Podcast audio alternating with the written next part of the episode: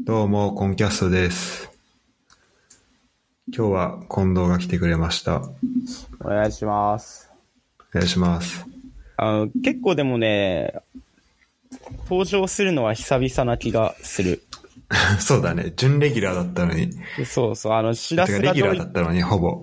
いやいや、うん。そんなで、準レギュラーですよ。しらすがドイツ行ってからは、なかなかできなくて。そうだね。まあ、ドイツ行ってからはつっても、まあ2週間だけどね。まあ、なんか、何人かと撮ってたじゃん、上昇とか。そうだね、うん。片新とも撮ったし。そうだよね。それでさ、まあなんか、どう、せいそっちの生活どうみたいな話してたからさ、うん。その辺はまあ、いいとして、やっぱ今日俺はね、聞きたいのは、やっぱその、ボンってどんな街っていう、あ、俺が住んでるね。そうそう、そのシラスが今在住してるボンっていうのはどういう街なんですかっていうのをちょっと聞こうかなっていう。久々におう、久取々に材、し、取そうそう、うん。取材して、取取材してくれるのけにどプロ が。そう。プロだからね。本当は、こんな。ボランティアじゃやんないから。ただだから。 それ。その、久々じゃあにちょっと外、外向けの話をするよ。 ああ、 そうだね。いつもポーカーの話とか。そう。あポーカーとか、この間、ジッカーズのレッドとかね。そうそうそうそう、もう。聞いてる人にもうどこに向いてんのかよそうそうそうそう。外なのか、内なのかもよくわかんない話をしてたから。うん。じゃあ、そうだね。俺が住んでるドイツのボンという街について。そうだね。ちょっと聞こうかな。うんち。ょっとね、俺もまあ、さち答えられょるっかとな。うん。調べたのよ。ウィキペディアで。おう。で、まあちょっと基本情報を、俺が調べた基本情報をちょっと先に紹介すると、お願いします。行政の、その、行政でこう、なんていうのかな、管轄してるのはケルンに入るんだね。ああ。あ、そうなんだ。うん。っていうのは何えっと、例えば、埼玉市だったら、ああ、さなんだ、埼玉県だったら、その県庁所在地がケルン的なこといや、これどういう意味なんだろうな。こう、例えば、どういう意味なんていうんだろう。関東地方とかさ、うんうん、東北地方みたいな、こう、大まかにこう、ドイツをこう、ガンガンガンって分けてった時の、ああ、あそうだね。ああくくりとしては、ケルンはいはいはいうんうん。になるっていうことなのかな。そうだね。そう、なんかドイツって、あの、なんかアメリカみたいにこう州で分かれてんだって。ああ、そうなんだ。うん。で、16個の州からできてて、うんうん。で、そのさらに、で、だから結構州に、州で結構法律とかも決まってるらしいのね。あ、そう、ドイツもそういう感じなんだ。そういう感じらしくて、なんかもともとやっぱ結構国がおたくさん分かれてたのを、うん。こう、何、ドイツ連邦共和国っていう形で、こう、一個にした感じだから、ああ、なるほどね。そう。はいはいはい。でもそれで言うとね、州と、州のと、とあの、州の何、一番大きい町はデュッセルドルフらしいんだけど、へえ。だ多分もうちょっとそれを細かくしていったときに、多分、ケルンと同じところになるのかな、ボンが。ああ、なるほど。うん。なるほどね。ちなっみていにうことねら、しいよ。人口が32万人。まあこれウィキペディア情報なんだけど、うんあ、そのボンのね、ボンの人口がうん。うん。 32万人。まあ32 30、約33万人かな。うんうん。ってなると、まあ、日本で言うと、その33万人の県って、なかなかなくどこなんてだ、ろう。うん。県だとそうだよね。そうだね、30、えー、っとね、どこだだって埼玉市だってもう100万だし。そうだよね。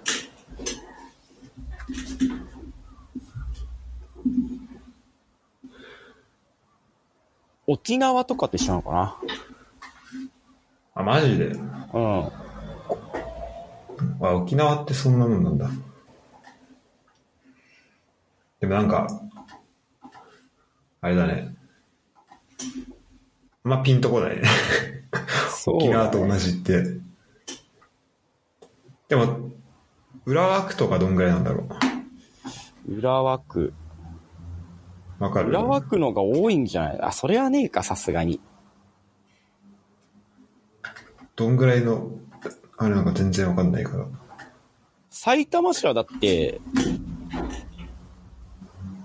何人いるんだっけ埼玉市はわかんない。昔100万超えたけど、今、そうだよね。100万人として今いくつなんだろうねだから。浦和区ね、浦和区16万人だから、まあ、浦和区の倍。なるほど。あーもっと、もっとよくわかんないけど。まあでも、なんだろう、ボンっていう、まあそれなりに大きい、広い地、何広さがあって、まあ浦和区の倍ぐらい。そうだね。だどうかなんだろらう、ね。よくわかんそなれいわ、。それってどうなんのかなうん。まあでうも、ーん。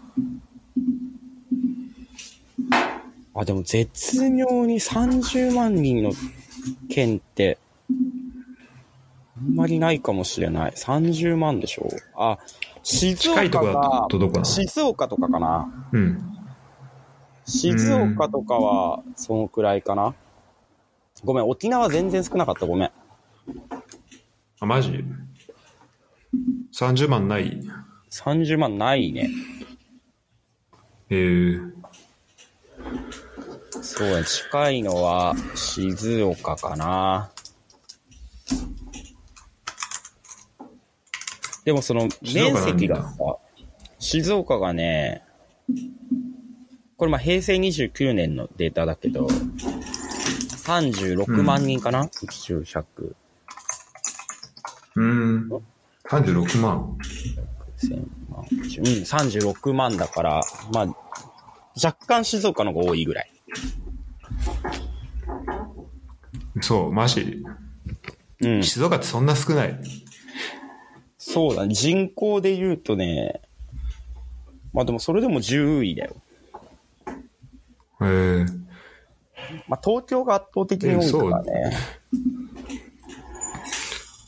でもそしたら全然人口360万じゃないですか。あごめだん、って人360口万ぜか。うん。え、待っでて。人口絶対10、 1億いかないっしょ。 1000万10位あ、 10位の町が36万。 360万。これ人口単位1000人だから、10、1000万、10万、100、360万だった。 全然違 うじゃん。びっくりするわ。危ねえ、危ねあいや、びっくりした。そうだよね。10位で36万だったらもう相当日本人口。 本いや当とだてか東京何人だよって思ったけ ど。え。そうそうだ。あ、だとね、あの、あれだわ、沖縄は、1440万か。あ、てかもう32万の県なんかねえわ。 日本。そうだよね。俺、俺も今見たわ。と一番下鳥取で57万 じゃん。そうそうそう。だからもうさ、っき。てかせ、県別でやったらもう全然少ねえわ、ボンの方が。うん、そうだよね。だから多分、うんだって面積も全然違うんじゃないの鳥取とかと比べても。そうだね。だってほら、面積鳥取さ、人口密度、人口密度150人で。そうだ、そうそうそうそで、ボンは人口密度2300だから、まあ、まあ、てか鳥取と比べるのもあれだけど、う。うん。それ違うわ。埼玉とかどうなんだろう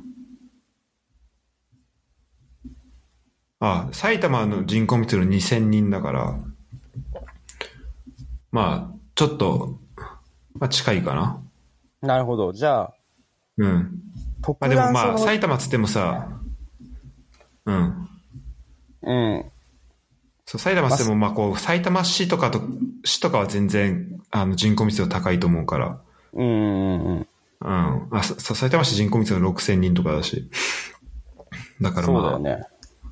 だからまあそれと比べるとあれだけど、まあ、全全体的に鳴らすとまあ近いのかなっていう。だから埼玉の町とか、あと結構田舎の部分とかもまあいろいろあるじゃん。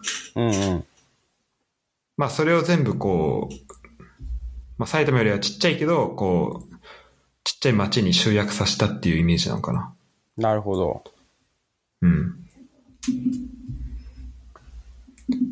あ、本当だね。あの、ケルン行政管区っていうのがあるんだ、ね、そうそうそうそええあ、ごめん。じゃあ、ちょっと、引き続きお願いします。その、う。引き続き、いきますね、じゃあ。説明を。はい。えーっとね、面積、うん。ボンの面積がね、えーっと、141.22キロ平方メートルって書いてあるんだけど、うん。これ東京ドーム何個分なのかねそれ、それは、何あ、まだ調べてないんだ。いや、これ、じゃあなんかね、調べたんだけど、なんか東京ドームさ、なんか、うん。な、なにこれ。東京ドームの書き方が良くないのよ。46,755平方メートルなわけよ。ああ、直さないといけない ね。そう、単位直さなくちゃいけないからちょっと諦めたんだけど。早いな。まあでも、えっとね、埼玉市が217平方キロメートルらしいのね。ああ、なるほどね。で、だやっぱ220じゃん。うん。で、えっと、岩槻と緑区を合わせて80ぐらいあるから、ああ、なるほど。だから埼玉市からあの岩槻とか緑区とかを抜いたぐらいかな。ああ、すごいわかりやすいね。いや、でもこれ、多分最、ちょっと、うん、なんか俺も、そんなピンとは来ないけど、まあでも、東京ドームよりは分かりやすいかもしれない。そうだね。東京ドーム。でもなんか街の感じとかも似てると思う。その、真ん中の方は、あの、まあ、街がちゃんとあって、かん、あの、まあ、ショッピングモールとか、うん。こう、結構近代的な感じだけど、ちょっと行くと結構緑があってっていうなる感ほじ。ど。うん、は似てると思ああ、なるほどね。あ、う。うん。ちなみにその東京ドームで表すと、うん。えっとね、まずそのね、100、あれ ?141 キロ平方メートルっていうのは、うん。 1億4100平方メートルになる。うん。ちょっとだ数から字怖いな。ちょっとささっき10万と100万間違ってるから。 100、1000万、10万、100万、1000万。あ、だ1億4000。だ1億4000万平方メートルってことは、だからそれを、うえーっとね、東京ドームの、えーっと、東京ドームいくつだったんだっけさっき。東京ドームが、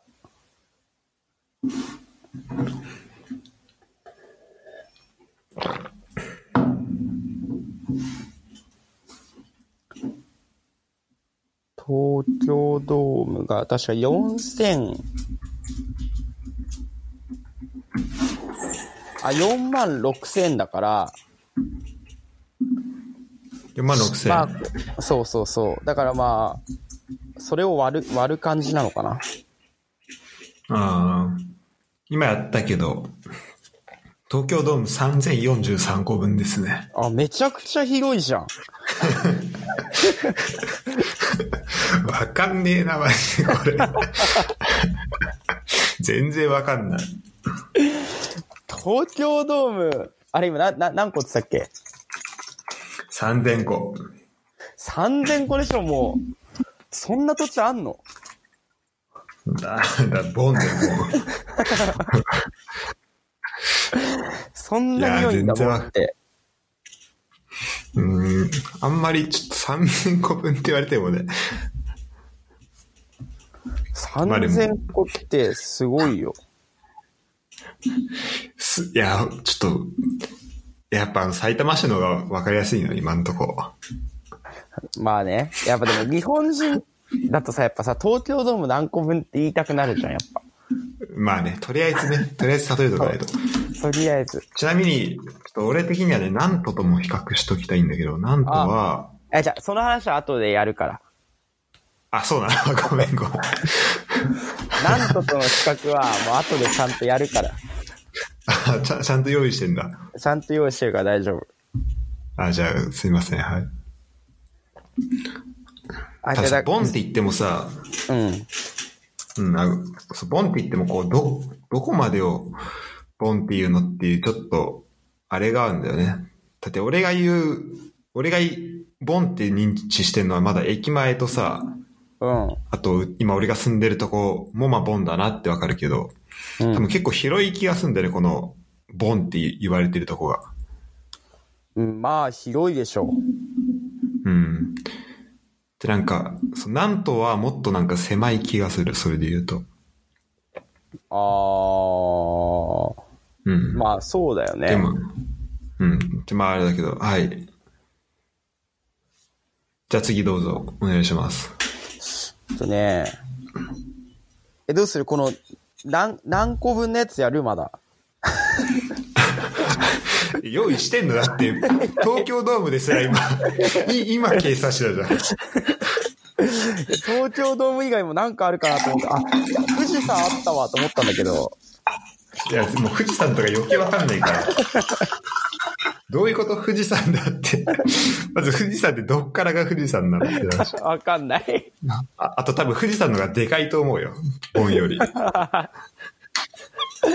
で今ね、富士山の面積調べたのに全然出てこねえのよ、Google が。です。うん、だってよ、わかんない。もう山の面積ってちょっとむずくね。そう。だから、なんか標高しか出てこないのよ。うん。うんだからもう Google、標高な。標高はちなみに3776メートルだけど、うん、それはわかるけど。うん、今俺らが知りたいの標高じゃないじゃんだって。うん、違うよ。俺らが知りたいの面積なんだけど、全然 Google 面積出てこないからさ。多分ね、面積比較とかで調べるといいと思うよ。あー、なるほどね。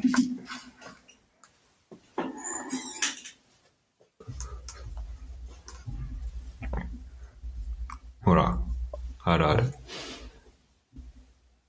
あ、でも直径44キロじゃん。富士山。ああ、直径で例えられるんだ。そうそうそう。ってことは、やっぱボン、だから富士山3個分なんだよ。じゃじゃ、それ直径だから。直 あ径の、そ、それを、そほら、習ったでしょパイ R2 乗って。あー、そんなんあったっけうん。44か、かける、あ、そっかそっかそっかそっかそっか。そうそう。44かける44しなきゃいけない。で、かける3とか。それもうさ、富士山のがでかくね。えだから富士山の方がでかいって。 え富士山の方が多分今調べたら、で6000平方キロメートルぐらいあるから、あ、本当富だ士。山の方がさ30倍ぐらいあるよ。いやそりゃそうでしょだって。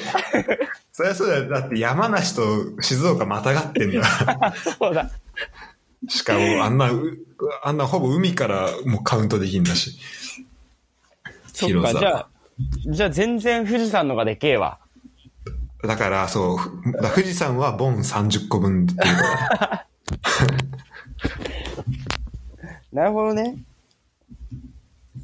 これなんか、富士山、そっか、ちょ、俺、ボンがどれくらいでかいかっていうの言いたかったんだけどな。なんかちょっと、富士山の方がでかかったわ。うん、そうだよ。それちょっと比較する相手を間違ってるわ。じゃあやめよう。富士山やめよ富士山見よう。う。富士山やめよう。ちちょっとこれカットで。そうそうそうそ。あ、でも、さ、でもそんなね、だから、多分そんなでかくないんじゃないうそうなのかなあ、じゃあちょっと待って。あの、俺が今住んでる福島県の面積を調べ、あれしてみよう。うん。でも結構ね、東北ってでかいのよ。面だから積。多分、てか絶対に、だって、だって聞いたってさっき埼玉市よりちっちゃいんだよ、ボンって。そっか。うん。あ、だ、ダメだわ。ダメだ、ダメだ。うん福島、すげえでけえわ。13,780平方キロメートルあるから。あ、クソでかい、クソでかい。だから、あの、サッカーコートとかの方がいいかもね、そしたら。あー、なるほどね。ちょ全然プレゼンに用意してきてないじゃん。いや いやいや。じゃあ今、じゃあ今ね、面積の比較ってやつは今思いついたのよ。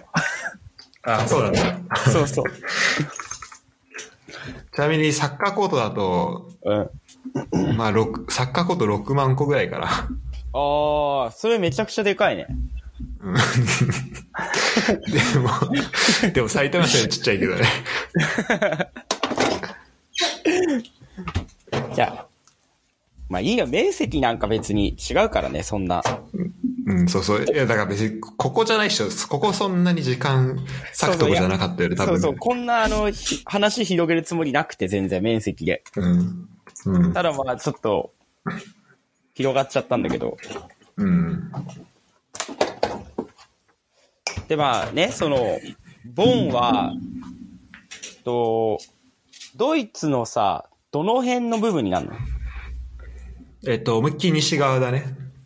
もう結構、国境とかも、多分オース、どの辺に近いのかなスイスとかに近い気がする。あー、なるほど。うん。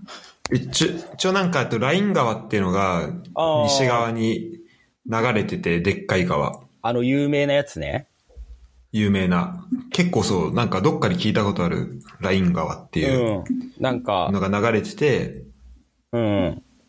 そう、それのなんか、えっと、北西部にあるっていうのが、なんか乗ると、なんかウエストラインみたいな意味なんだけど、そへれがなんか州のな。名前に、州の名前になってるぐらいだから、だから結構、まあ、北西部あ、そうなんだ。にあるっていうイメージかな。まあでもまあ、地図で見ると、まあ西って感じかな。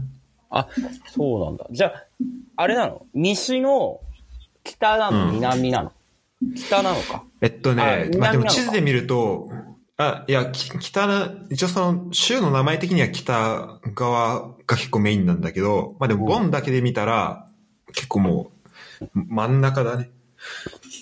あ、じゃあ本フ当にランスにも近い。で、えっとね、フランスよりも近いかなと思ったら、ちょっと北す、北側すぎて、あの、ドイツの中だと。あードイツの中っていうか、フランスから見ると、フランスから見ると北で、うん。あの、ベルギーとかはめっちゃ近い。あ、そっちなんだ。ベルギへえ。ーとか、ルクセンブルクとか、あと、オランダのちょっと下の方とか。ああ。あ、じゃ、じゃあでもスイスはさ、でももっと下の方だからさ。うん、そうだね。ちょ、スイス全然、あの、スイスはあれだわ。あの、シュツットガルトとか、ああ、そっフちライか。ブ、フライブルクとか、そっちだったわ。けどじ、ゃあ、近いので言うと、ベルギーとかオランダとか、そうだね。そっちに近いんだ。そうそうそなるほど。う。うん。へーだからちょフランスはね、行きづらいかなと思ったんだけど、でも、ケルンから、あの、新幹線で4時間で行けんだよね。あすぐじゃん。そう、だからもうすぐよ、パリまで。すぐ庭じゃん、じゃすぐ、俺らの庭ね。あ。そう、俺らの庭。うん。そうななだんるよ。あ、いいね。ベルギー、ちちなみにベルギーとかさ、オランダ、まあ、シラス結構いろいろヨーロッパとか、海外行ってるけどさ、行ったことあんのベルギーないんだよね。ベルギー行きたい。で、オランダは、ロッテルダムと、あとアムステルダムは行っあたあー、けど言っ。てたね。うんはいはいはいはい。あとなんかね、オランダのさ、アイントフォーヘンって、おなんか、ーあのサッカーチームあおー、るサじッゃんカー。チームもあるね。うん。うん。あれとかは近いから、ちょっとそことかは行きたいなと思ってんだけうーど、んちょっとロッテルダム、アムステルダムはちょっと北の方だから、ああ、そうなんだ。うん、ドイツからもちょっと遠い。えー、あと、ルクセンブルクっていうのがベルギーの、本当そにうすっごい小さいけどあるね。そうそう、ルクセンブルクも行きたい。なかなか名前が上がることないよね。うん。本当めっちゃちっちゃい国で、うん。それこそ、なんだろう。なんかさ、スペインとフランスの間にもなんかアンドラっていう国あったりとか、へあと、まあ、フランスの中にもさ、モナコってめっちゃちっちゃい国あるじゃん。ー。うん。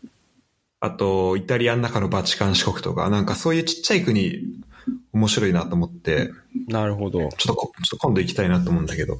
確かなんか税金が、税金がないとか、そういう感じの、なんかめっちゃお金持ちばっか住んでるっていうあ、イメージ。あ、書いてある。世界屈指の富裕国ってルクセンブルク書いてるね。そうだよね。多分なんか一人当たり GDP とか一番高いんじゃなかったかな。あ、そうなんだ。しかも人口もだって確か57万人しかいない。あ、マジ で。うん。本当だ。本当だ、本当だ。ヨーロッパを代表すあ別るに金融センターがあったりとかするね。あ、そうなんだ。じゃあそういう国とも近いんだね、じゃあね。そうそうそうそう。なるほど。だからまあ、なんと言った時はさ、こう、周りがもう海だったから、その海外っていう意味だと。うん。だからまあ、イギリスまで飛行機で行くのが一番行きやすいぐらいだったんだけど、ああ、そっか。でもほんでも今回陸路で結構いろんな国行けるから、それはちょっと、あの、いいとこかな。そうだよね。陸路のが安そうだしね。安いしね、楽だし。で、まあ、ちょっと行きたいと思ったらフランクフルトまで、まあ、電車に2時間ぐらいで行けば、もう、ハブ空港だから、ああ、なるほど。うん、もういろんなとこ行けるし、なるほどねすごい、そういう意味だといいね。立地はすごいいいんだね、じゃあ。うん、立地は最高だね。ヨーロッパに行くって意味だと。うーん。でもボンってさ、その、まあ、ドイツ自体はいろいろまあ観光スポットってたくさんあるじゃん。うん。あの、お城とか結構ドイツ有名だし。うんうん、そうだね。ボンはさ、観光スポットみたいななんかあんのボンで言うと、あのね、街である、街中歩くと圧倒的に、ベートーベンだね。ああ、出身地だっけそう、ベ、ベートーベンの生まれたとこで、あと、まあ、その、ボンの大学もベートーベン出てんだけど、うんうんうん。ボンが、ああとベートーベンが生まれ育った、なんかベートーベンハウスっていうのが、もう街の真ん中にあって、だから、あの、アンネの家みたいなああ、なるほど。イメージ。うん。で、そそこがもう観光地になってたりとか、へえ。え、その圧と倒ベー的トにベートーベンっていうのはさ、うん。あもう、観光地としてあるのが、もう圧倒的にベートーベン多い。ああ、ベートーベンを題材にしたなんかとか、そういう感じ。う。そう。それからベートーベンミュージアムとかあは結構、あとなんか街中のなんか、あのー落書きとかあんじゃん。ちょっとアーティスティックな。あれとかも結構ベートーベンをモチーフにしてあったりとか、あ、へえ。あとなんか街の切手とかもベートーベンだったり、あ本当ベートーベンなるほど結構前面に出してる。うん。あ、じゃあもうベートーベンが好きで好きでたまらないみたいな人は絶対行かなくちゃいけないとこだね。そうそうそう。だ音楽系の人はもう絶対、ああ、クラシックとかね。そうそう、クラシックとか好きな人は来たらすごい楽しいんじゃないかなと思うし、なるほど。うん。あとまあ、ちっちゃいところで言うと、なんか、なんだ、あ、まあ日本人的には、あの、なんか桜が咲いてる、は、なんかは春になると桜が咲く通りがあるらしくて、へえ。なんかそことかもすごい綺麗だと思うし、なんか今でも紅葉とかも結構あって、あ、そうなんだ。そうそう、紅葉すごい綺麗だよ。あの、へえ。あ、意外とじゃあ街な四四季が結構わかるような感そじうなだんだ。ね。うん、そうだね、四季結構、そうだね。なかなか海外でね、珍しい、珍しいというか、うん、なんか、れだよねそう。あドイツは結構ちゃんとしてんだなって思った、あね。ー特になんか桜とかはすごいよね。ううんえー、なんか海外で見る桜ってすげえ、また、ま、一風変わってなんかいいね、なんかね。ね、なんかあのー何、石畳とさ、この、うんかこの、ヨーロッパ風の建物そうそうそうの間にあ ある桜桜っのて木、ね、コントラストが、いいよね。ちょっいいとねその写真はすごい、うん、楽しみにし、し、あの、してんだけど。なるほど。え、じゃあやっぱさ、地下鉄のさ、あのさ、乗り降りの時にさ、日本とかでさ、流れるじゃん、曲。はいはいはい。それとかもやっぱ、ベートーベンの運命とかなの。 それクソおもろいな。いや、あのね、まずこっち、あのー乗車メロディーとかないのよ。あ、そうなんだ。うんもう勝手にプシュってやってあ、閉まるから。なるほどね。いや結構さ、うん日それ本とかだとさ、あるじゃん。なんかあの、うん出身、そのアーティストの出身のところの駅はさ、ある、あるね。あの、茅ヶ崎そうとそうそうそう。かで。うんうん。とか、あの、まあ福浦島和も、郡山とかだと、あの、グリーンがさ、あの、あ、そうなのそうそうそう、郡山、福島の、医大のし、あの、私学、私学部だから、歯の、歯医者だからさ、あ、そうなんだ。それでそポうそうーカーサークルも行ってたんだ。郡山の。ポーカーサークル行ってたのかな、あい つら。行ってたらなんか、もっとアピールしてもいいと思うけど、可能性あるよね。あ、ちょ、こ れ、ポーカーの話やめよう。うん、ポーカーの話。今日ちょっと今、ボンだから。うんそう、今ちょっと、あの、ず、ずれる、フォそーうカスそうが。そう。どんどんずれてって、戻れなくなっちゃうから。ちょっと、やめとこう。はい。そうそれで、なんかその、郡山とかの駅だと、なんかその、奇跡が流れたりとか、するとこもあんのよ。うん。乗あ車メそうロなデんィーだで。。そうそうそうそう。へえだから、その、ボンもね、いずれだから乗車メロディー運命にすりゃいいのにね。 確かに。なんかちょっと怖いけどね、毎回運命流れて。いや、なんかもうさ、あれじゃない遅刻する人が減りそうじゃないなんか。うん、いや、 なんか、ちょっとなんか、あの、何心病む人増えそう、それ。 朝から、朝から聞きたくなくないダダダダ満員電車よ って。最悪だわ。行きたくなくなるわ、会社に。 なんかなんか、エリーゼのためにとかの方がいいわ、そうやったら。そう後だね。確かに確か々。うに。ん。そっか。なるほどね。じゃあ、やっぱ、ボンと言ったらやっぱベートーベンなんだね。うん、そうらしいよ。え、その街歩いててもやっぱ感じるその、ああ、やっぱベートーベン押し出してんな、みたいな。てかもう、結構ところどころで見るから、その街中のね。ああ、そうなんだ。まだね、そんなに街を歩けてないんだけど、でも、まあ結構、まあもう多分10回ぐらいは行ってて、てか、その行っててっていうのは今住んでるとこが、ちょっと街からバスで10 15分、20分ぐらいとこ住んでるから、だからまあ、まだそんなにめっちゃ通ってるわけじゃないんだけど、まあでも、そうだね、あ街中歩いてると、うん本当もう中心地にはこうベートー、あれベートーベンの銅像かななんかまあ銅像とかもあるし、うんうんうんうん。結構だから、やっぱりベートーベン打ち出してんなっていうのは感じるけど。なるほどね。うん。やっぱじゃあこの景色を見ながら運命作ったんだ、みたいな。ちょっと、ベートーベンの気持ちもちょっと味わいつ つ、そうだね。あの、ボン大学とかは確かにそうかも。なんかあああ、大学の真ん前にさ、芝生がめっちゃあって、広いし、なんか、広場みたいな、なってて。うん、なるほどでまあ、そことかはすごい、うん。あ、ここベトベートーベン行ってたんだなって、まあ思うかな。や、でも、いいね、そういうなんかもう本当にその世界的というか、歴史もありつつ、そういう音楽の歴史もありつつ、うん。そう本当に、ベートーベンってさ、その、き全世界知名度ランキング絶対トップ5ぐらいに入るじゃん。もう、 すべての、すべての分野よ。すべての分野で。知らないやついないよね、マジで。そう、だからマイケル・ジョーダンとかさ、メッシとかをこう超えるぐらいの知名度じゃうんん、絶対。うん確かにね。だから、いいね。そういう、その、一個ね、なんか、核となるようなものがある街っていうのは、なんか、それを中心に栄えたりしていくから、なんか、すごい面白そうだなと思うけど。うんうん。そうだね。なるほど。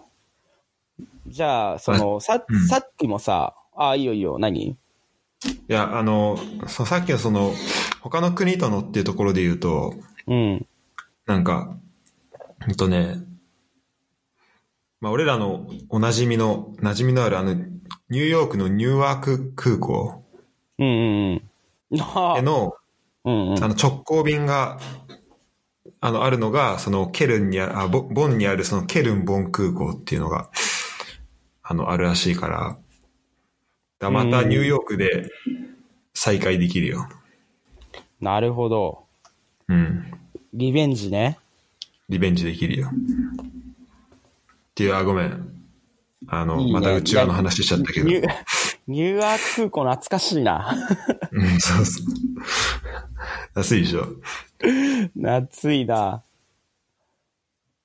なるほどね。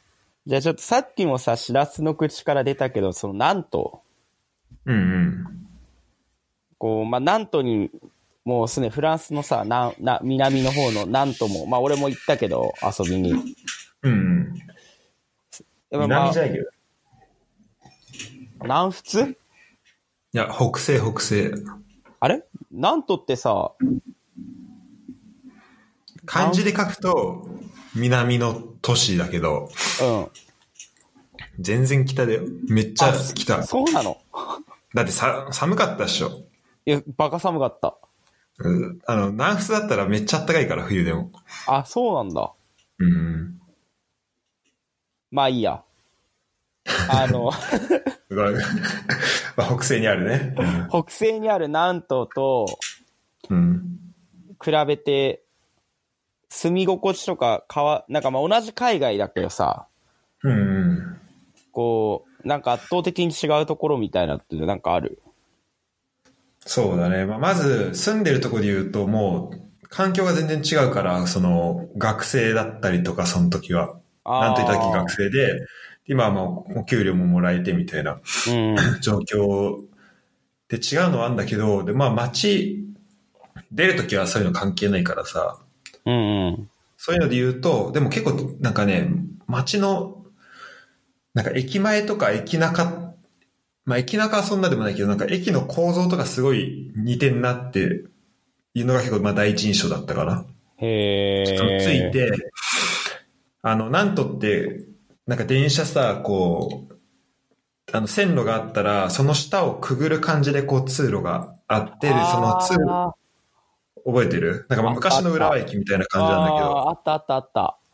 そう。で、その通路から階段登ってって、みたいな感じで、でその通路をずっと歩いていくと、まあ、駅の北側にも出れるし、南側にも出れるみたいな。あで、まあ、北側に出ると結構住宅街とか広がってて、まあ、南側に出ると結構その、何、街のその商店、まあ、お店とかたくさんあるエリアにそうつくみたいな。あ。学生が多いね。そう、なんか、その感じとかも結構似てて、だ着いた瞬間、あ、なんか、すごい、そっくりなとこ来たな、みたいな。ああ、そうなんだ。っていうのは結構最初の印象だったかな。あー街の雰囲気はどうボン、なんとと比べて。うーんとね、どうだろうな。まあ今このあ、でもなんか今、ボン自体がちょっとまあ工事結構多くて、その駅前とか。からまあ、ちょっとそこら辺で比較しづらいとこはあるけど、うーん。でもなんかね、なん、どうだろう。うーん、どうだろうな。なんか、なんかあれでもいいよ。うんその、天候とかさ、気温とか、そういうのでもいいけど。ああ。でもやっぱそれはね、共通して両方とも、やっぱこの季節はあんまり良くないかなっていう気はするかな。あーもう、これ、なんだろう、なんか俺がね、来てからずっと天気悪いらしいの。まあ、で、ね、それまではこ、のね、うん10月とかはね、結構、9月、10月はあんまり良くないもんね、ヨーロッパの方ね。うんうん。ただまあ、俺が来るまではめっちゃ良かったらしくて、うーん。でなんだけど、た多分ね、こっちのはちょっと寒いかなっていう気はするね。あー普通にこっち、今夜とか、なんか3度とかぐらいまで下え、があるし。そんな寒いのうん、そう だよ。めっちゃ寒いよ。だか凍るじゃん。らこの間さ、吉野と撮ってたんだけど、ポッドキャスト。うで、なんか、何時だまあ、5時ぐらいからスタートして、こっちの。ん。うん。え、朝のあ、えっと、夕方ね。うん。うん。で、結構3時間ぐらい話したから、8時ぐらいになったんだけど、結構話すね。そう。あちなみに結構面白いからちょっと聞いてほしいんだけあ、本当に。なんかうんど。そしたら、もうなんか最後の方クソ寒くなってきて、うんであの、電波悪くて外で撮ってたの、その時。うん。そしたらもう最後の方もう歯ガタガタでとつとつだけ ど。あまああドイツやっぱ寒い。寒いんだ、やっぱ。うん。でもね、フまあランスとさ、国でさ、比べるとそんなに緯度変わんないよね。若干そう上だか、ね。若干上なのかあの、全体的な、こう平均で言うと、ドイツの方がまあ上かな。なうん。で、多分ボンは、そうだね、多分フランスの一番緯度高いとこよりも高い。ああ、そうなんぽだ。いじゃあやっぱ寒いな。うんそうだね。ああ、じゃあ日本より寒いね。そうだね。だって日本たうんてかてかそう、日本の天気この間見てびっくりしたけど、普通に日中20度ぐらいあるよね。あそうそうそう、暑い時はね、うん、しかも最高と最低そんな変わんないじゃん、今。変わんない。まあだから俺東北にいるから若干寒いけど、まあ今日とか結構寒くて、うん。夜になるともうちょっと半袖はきついかな。でも、あでも上着一枚羽織って、サンダルで半ズボンとかでは全然出れる。ーあー、いいね。う。もうんこっちはもうジャケット必須だわ。そうだよね。サンドってだってそう、もう結構普通に、あれじゃねウルトラダウンじゃねユニクロの。そうだね、あれ欲しいね。そうだよね。うんうん。そんな感じ。なるほど。結構さ、うん。まあでもお店とかは、うーん、なんかその、し駅前の栄え度で的に、栄えてる度で言うと、まあまうだんあんまりりょ、ボンのこと知らないけど、でも結構ボンは結構、栄えてんじゃないかなっていう気はするけどな。ああ、そうなんだ。うん、でも多分ね、まあフランスとのなんかお店の形態がまた違うと思う。なんかフランスの方が結構個人商店的なのが多かったんじゃないかなって気はするし、あーこっちの方がなんるか、ほどなんかボンの方がチェーンがおお多いんじゃないかなっていう印象はあるけど、ちょっとまだわかんないね。細かいことは。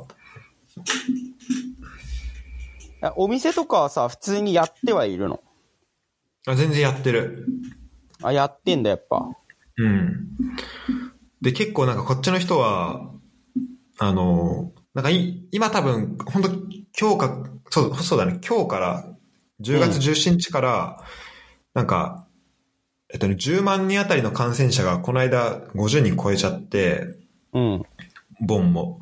うん。で、なんか、その、ちょっと特別警戒地域みたいになっちゃって、なんかこあのそう街、そう、街中の結構人通り多いとこは、外、外いてもなんかマスクしなきゃいけないみたいな、そういう法律になんかなったらしいんだけど、へーなんか条例、条例みたいなのが。でもなんかその前まではみんな、外歩いてる時とかは全然みんなマスクしてなくて、お店とか入った瞬間、入ってる時だけマスクするみたいなああ。のは結構、うん。まあ、ヨーロッパはね、うん、うん。予やっ断ぱをマス許クしさたくなないいんよだなってね。。まあ、そうだよね。うん。マスクって文化があんまなさそうだしね。うん。ああ、でなるほど。でもまあ人通りはすごい多いね。あそうなんだ。うん。じゃあ生活する上で、なんかそのコロナで大変みたいな、不自由するみたいなのは特に。うん、あんまないかな。でもやっぱ、なんだろう。まあさ、今さ、こう、ルームメイト以外、まあ今ルームシェアしてるから、ルームメイトはいるけど、それ以外の友達ってまだい、まだいないのよ。うん。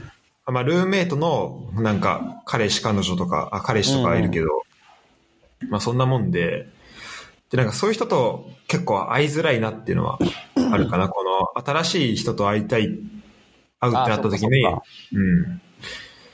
結構、なんだろう、外で会いづらいっていうのはあるけど、うん。まあ、だんだん変わっていけばいいいいかなと思うんだけどね。まあそねこ、はまあ、時間がね、そのうち経てば変わってくると思うけど。うんうん。でもなんかやっぱ日本と違うなと思ったのは、そのコロナのとこで言うと、うん。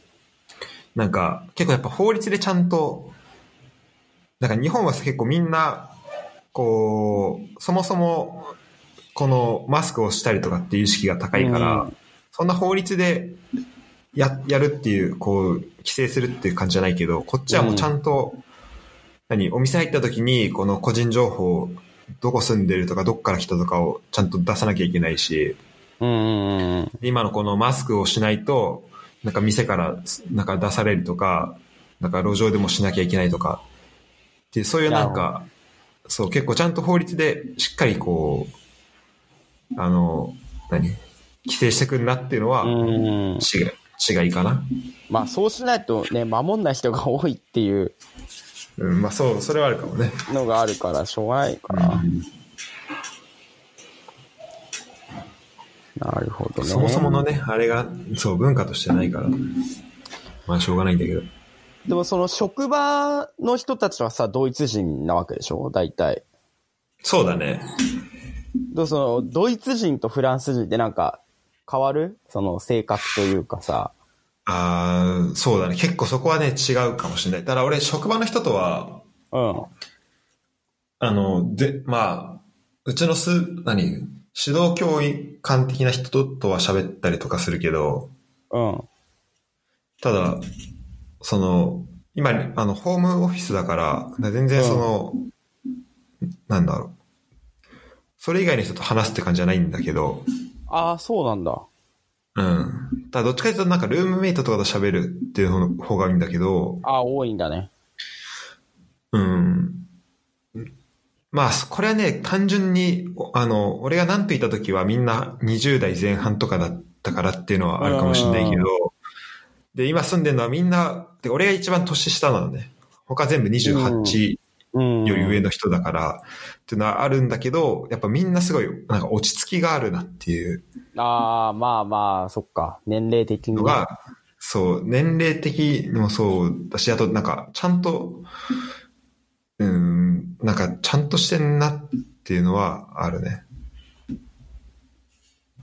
すごそい。うその、街のさ、ざっくりみだけみ店とか入ってさ、うん、対応の感じとかさ、フラあンス人とドイツ人って、まあその、こう国で分けるのはあんまり良くないのかもしれないけど、なんか、うんちょっと性格違うのかなっていう感じをね、なんかその、うん、イメージだけど、なんとなく。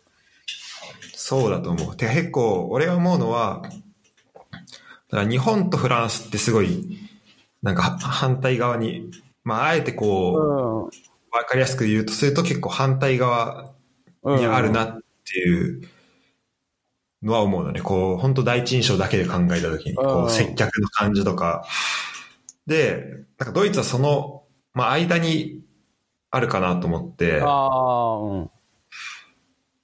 でも、そうだね。だからすごいちゃんとしてる、すごい丁寧なとこもあるし、ただちょっと、なんだろう。なんかヨーロッパっぽいっていうとあれだけど、なんか結構こう、そんなこう、例えば、俺と接客をしてるんだけど、ちょっとこう、隣の、何こう、レジの人と、なんか、話、話したあいり。間間で、そうそう、談笑したりみたいな感じもあって、まあ、それは全然、あ、やっぱこの、なんだろう、このバランス取れた感じがすごいいいなって、俺は思ってんだあけーどな、るほど。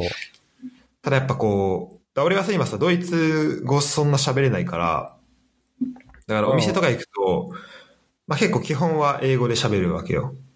うんうんうんうん。で、でフランス行った時はもう基本的にフランス語で喋ろうとしてたから、だからだからなんだろう。ですなんだろうな。まあ、ちょっと比較はできないんだけど、うん。でもみんなこう、マジで全員英語喋れるから、ドイツの人。うんうん。からなんか、まあそう、ですごいしかも、なんかただ使えるってよりも、本当気さくな感じで喋ってくれるし、うだかーん。らそれとかフはすラごンいス、人もさ、英語は多分喋れるけど、そんなに使わない感じそうだね、うん。なんか、フランス来てんだからフランス語喋れようなぐらいな感じの、まあ、イメージ、ね。うん感じうん感じかもしんない。俺ほん、ただそうだね。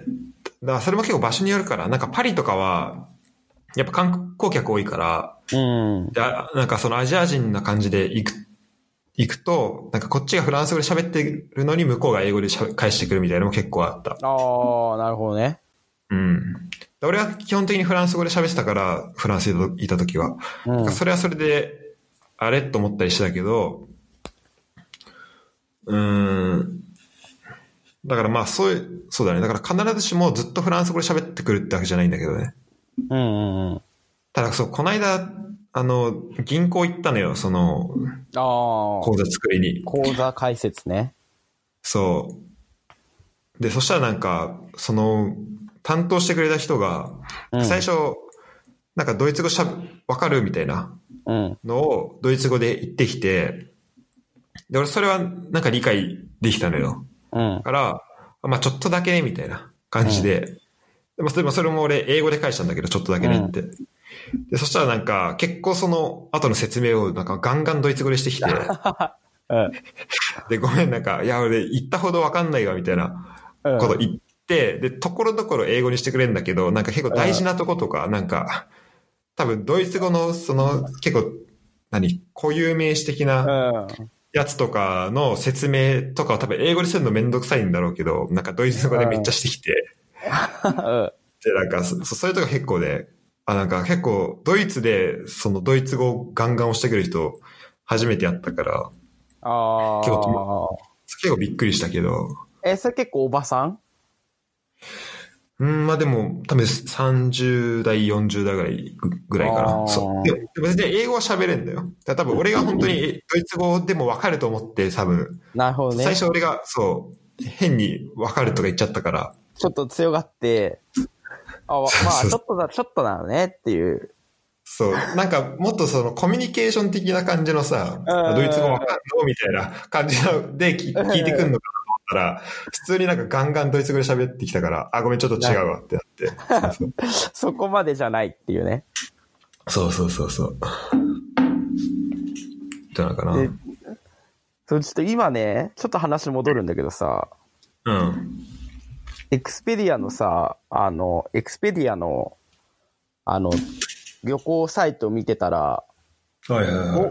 ボン、ボンの類似した都市にやっぱなんとって出てくるわ。あ、マジでへえ。それなんでだろなんでなのかな他は、その、ハノーファーとかドルトムントとかも上がってるけど、う。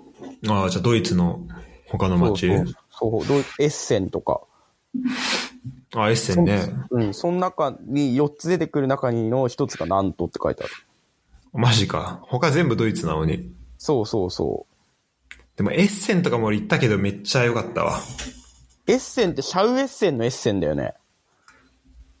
ああ、一緒なんかな。なんかエッセンって食べ物って意味もあるんだよね。あ、そうなんだ。絶対シャウエッセンの発祥地でしょ、これ。そうかな。 なんかシャウってなんかね、ルックみたいな意味なんだよね。あ、そうなんだ。うん、わあ、シャウエッセン。とは、シャウはショウ。英語で言う。うんうん。エッセンは食べ物を指しますだって。へでもえ。あこの、確かにこのエッセンっていう地名自体がそこから来てるかもしれない、もしかしたら。それはね、そうだよね。うん。このエッセンか、ガーナのエッシェンかどっちかだよ、多分。ガーナのエッセン絶絶対違うけどね。 やばいやばい、ちょまたそれちゃった。ごめんごめん。てか、ちょっとまたそれるけど、この間のお悩み相談会あ、本当だよ。聞いたよ。聞いた。 おいふざけやがって。もう質問がふざけてるから、もうああなっちゃうよいやいね。質問、いやだってさ、なんか結構真面目な質問多かったじゃん、なんか。真面目な質問多かったよ。で、だからその中でちょっと浮い浮いてた。なんかね、い第1回の時さ、すげえふざけた質問ばっかりやったじゃん。うん。だからそういうノリで送ったらさ、なんか結構真面目な質問が多くてさ、そうだね。 ちょっと浮浮いちゃったわ。なんかっていう。二人で息を合わせたように、次行こっかって言ってて、うん、そうそう そう。もうあれは、もうあれはしょうがないよね。ちょっと面白かったけど、うん。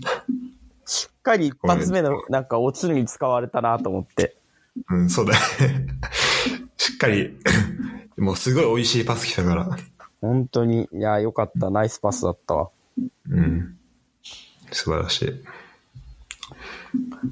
あ、なるほどね。で、ボン。でもやっぱ、そのさ、ボンの、まあ、ボンの話に戻るけど、うん。そのドイツでやっぱまあ、ビールとかソーセージとかじゃん。うん。ドイツもやっぱそうなの。あ、ドイボツンもやっぱ、ボボンもやっぱ、うん。そビうだーねルと。か。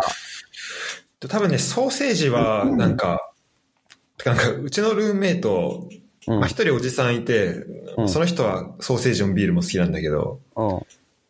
で、あとね、一人、あとまあブラジル人の人も、まあす多分普通に食うんだけど、なんか一人はソーセージあんま好きじゃないって言ってへて、え。もうもう一人はベジタリアンなのよ。あ、仲間じゃん。そう、なか仲間なんだけど。そうだから、だから結構ね、あんまりこうソーセージを食べる。だソーセージはあんまりなんかボンのものじゃないのかなっていう。あそうなんだ。あだからななんんかかそもそも、うん。そう。なんかあのさ、ホワイトソーセージとか白いソーセージあ。うんそうそう、あれは結構なんかバイエルンのものらしくうて、ん。あまああ、ミュンバヘン。イエルン、ミュンヘンね。そうそうそう。らしくなてる、ほど。そうそう。で、まあでもビールで言うと、なんかケルシュっていう、なんかケルンのビールがあるんだけど、ああ。で、それがなんかね、この、なんかシャンパンみたいな感じで、なんかケルンの、こうなんかこう指定された、ケルンで作られた、こう、で決められた作り方で作ったやつをケルシュって呼ぶらしいんだけど、へで、まあ、ボンからケルンなんて電車で20分ぐらいで行けるから、ーうん。あの、それで、なんだ、だから結構その、まあ、ケルシュとかは結構多分、そのボンでも人気だと思う。うーん、なるほど。うん。じゃあなんか、ボン特有のなんか、これは、実はボンこれ有名なんだよね、みたいなやつってあんのああ、ちょっとまだす発見できてないんだけど、でもなんかうちの家のすぐ近くでの畑で作ってる、なんかビールがあるみたいのは、ちょっとこの間聞いたから。うん。へー。うん。まあだって、でもちょっと、めちゃまくちゃ種類あるもんね。ビールそのうそうそうそうドイツってさ、そうそう。まだからあ、いわゆるクラフトビールみたいなやつもね、そうだもんね。そう、多た分、たくさんあると思う。うん。ね。そう、それで言うと、まあまださ、2週間だから、ちょっと全然その辺は探せきれてないんだけど、それこそビールもそうだし、パンとか、もうなんかたくさんあると。と。うん。なるほど。え、ご飯とかはさ、どうしてんのルームシメイトと一緒に食べんのうん。あとまあ、朝昼とかは結構みんなバラバラで食べてるけど、うん。まあみんな仕事行ったりしてるし、うん。夜は、まあ、バラバラの時もあれば、なんか誰かが作ってそれをみんなで食べるみたいな時もああって、あ、うん。なんかい、あの、オーナーの人がけ結構なんか、飯作ってくれてて、ああ。なんか、今日ピザ作ったから、なんかみんな食べなよとか、なんかこの、なんかステーキ焼いたからみんな食べなよみたいなのを結構、週2、3回ぐらいへえ。やってくれてて、いいね。それみんな、そうみんなで食べたり、そう、だからちょっそとれバー普ベキュ通ーにふ振る舞ってくれるんでしょあ、そう普通に振る舞ってくれる。す、すごいね。いいね。めっちゃいいよね。しかもなんかお酒とかもたくさんあって、家に。そう、だから、それでみんなで飲んで、みたいな。あれ、家賃ってどんくらいなの家賃はね、470ユーロなんだけど、うん。日本円だと、いくらだろまあ、5万ぐらい ?5 万までいかないか。う。いや、多分もうちょい高いかな。6万ぐらいかえ、そんなにするのユーロってそんな、なんな。うん、そんぐらいじゃない多分。まあ、あ本当だ。ユーロ1ユーロ123円って書いてある。そうだね。確かに、そのうくらいんだから6。だ。6万弱ぐらいか。うんあ、でも全然いいじゃん。6万弱で。そう、ししかもマジ、めっちゃいい家住んでるから、住ましてもらってるから、うん。うん、すごい、あ、風呂とかトイレは共用なんだ、じゃあ。そうだね、えっと、基本的に一人一部屋あって、うん。で、そのうちそのオーナーの部屋と、あともう一人の部屋は、なんかシャワーとか、トイレとか、あとキッチンもそれぞれの部屋にあるんだけど、うーん。でもまあそれ以外は普通に基本的に部屋、部屋が一人ずつあるだけで、で、トイレは、えっと、い地上階1階とあと2階へえ。にあって、で、うんえっと、みんなの風呂場、そのシャワールームはその2階のところにああ、そうなんだ。あるっていう感じかえな。う、んじゃあそれ風呂掃除とかトイレ掃除とか当番でやんので、なんかその、で今日ちょうどその日なんだけど、うんなんか土曜の朝になんかその、掃除のおばさんが来てくれて、ああ、そうなんだ。なんかだから今一番2階から順番にこう掃除をしてくれてる感じかな。ええいいね。そう、でしかもね、それとかも、まあお金払ってんのオーナーの人だしさ、うん。すごいありがたいよね。まあ、それもね、家賃の中に組み込まれてるってことだもんね。そうそう。なるでいほだ今日さ、朝インターネット悪くて、ど。うん。あの大変だったけど、まあそのインターネット代とかもさ、払ってくれてるから、てかまあその家賃に入ってるから、うん。まあちょっとぐらいこうトラブルあっても、まあ文句言えないね。こまあの、まあ。この値しょ段うがねで。うん。え。え、部屋はさ、ワンルームなわけでしょそうだね。ベッドがあって、机があってって感じベッド、机、あとなんか衣装系、衣装、何、タンス。ああ、うんうんうん。あとまあ普通のタンス。はい、衣装タンスが化粧台みたいなのとタンスとみたいな。それって何畳ぐらいなのいくつって言ってたかなでも多分、17平米とかだった気がする。ああ、まあ全然一人で住む分だったら。全然広い。で、なんなら、そうだね、あの、まあ、だからあれよ、駒込のうんうんうん。やつの、どんぐらいだろうな。 まあ、あれ全部とは言わないけど、まあ、あれも結構そこそこの広さ。そうだよね。だいたい、10畳までいかないと9畳ちょっとぐらいあるのかな。17かな。平米うん。そうだね、多分。うん、多分そんくらいだよね。十分だね。一人暮らしだったらちょっと広いぐらいで。うん。だからここ全然、あの4人寝れるよ。あ、本当にうん。ここだったら。じゃあ、行くわ。あ、そうだ、全然遊び来て。え、全然行きたい。うん。てかなんかそう、俺さ、人、友達とか呼んだりするように、こう、部屋を、一人暮らししようかなと思ってたんだけど、うん。こここの家だったら全然友達も呼べるし、なんか全然、まあ、家賃もや安いし、で友達呼ぶのは別に OK なの。ルームシェア的に。あ全然大丈夫。なんか結構その、ルームメイトの彼氏彼女、あ彼氏とかも来てるし、あ、そうなんだ。うん。なんか、まあ、泊まったりとかもしてるし、みんな。えー、いいでね。結構なんか、みんなこう、いろんな、まあ、今こうコロナとかもあってさ、多分そんな、こう、初めて会う人とかさ、こう、うんルームメイト以外となかなか会うってことが多分少ないから、確にうんだから結構みんな多分嬉しいと思うよ、こう、新しく人来たりしたうんら。確かに確かに。うんだいたいどのくらい住もうかなって感じなのどうしよっかなと思って、本当最初マジ3ヶ月ぐらいで出ようと思ってたんだけど、うん。まあ、でもなんか1か一年ぐらい、1年とかも結構まあ長期的に、それこそ博士の間ずっととかでも、うん。でも行くなって思うし、なんかこれ以上の条件の家がなんか見つかる気がしないんだよね。ああ、まあね、一人暮らしってなったらもうちょっと値段上がる。上がるし、うんう。ん。で、多分、い家のクオリティとかも下がるし、うん。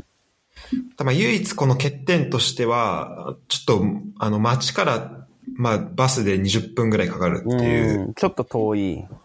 うん、のはあって、で、特に職場までもし行こうとしたら1時間ぐらいかかるんだけど、うん。でも今このホームオフィスで職場行かないし、リモートだもんね。そうそう。で、まあ街も、そうだよね、バスがね、片道2ユーロかかるのね。うん。 300円ぐらい、あーまあ250円ぐらい。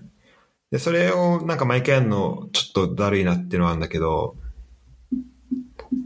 まあでも、あ本当それくらい通で。それは出してくれないんだ。あ、あと、それは通勤じゃなくて、まあ、通勤の時も、あれなんだけど、そう、あの、普通に街行く時に、プライベまあーバスト、にね。そうそう、今の乗んないといけないから。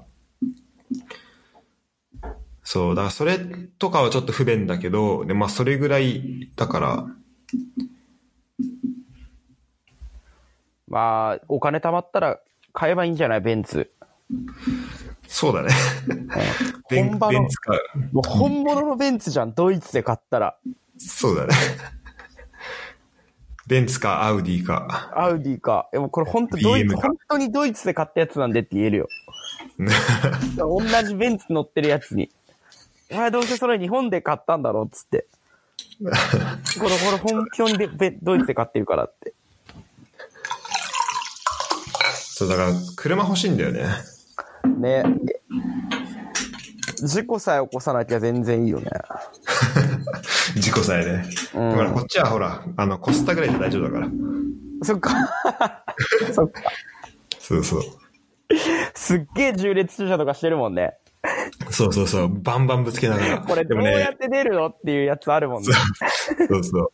でもなんか、あの、フランスとかだと、あの、結構街中に路駐してある、なんか重列駐車とかしてあるやつって結構、何、ちっちゃい K みたいなのばっかだったんだけど、安い。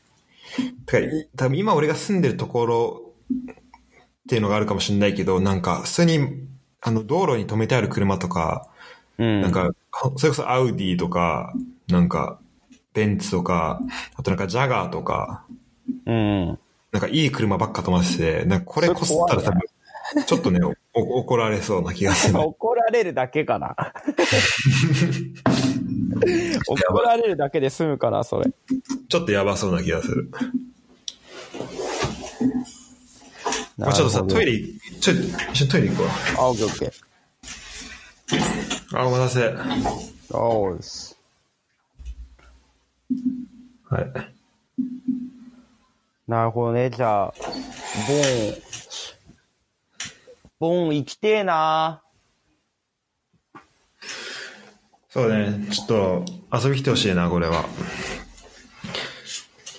で、まあ、ボンの、ボン自体はあんまりまだ分かってないけど、結構近くの街とかもすごい、まあ、ケルンまで20分で行けたりとか、あと、んまあ、フランクフルトまでも、まあ、フランクフルトまで2時間だけど、下も長谷部の試合見に、長谷部と鎌田の試合見に行ったりできるし。そうだよね。うん。ちょっと早くね、いいね。海外行けるようになるといいけど。どうやっぱさ、もうフランス行った時は初めての海外住むっていうのは結構大変なことあったと思うけど、今回はどうやっぱそれなりに一回経験してるから、割とすぐ馴染めた。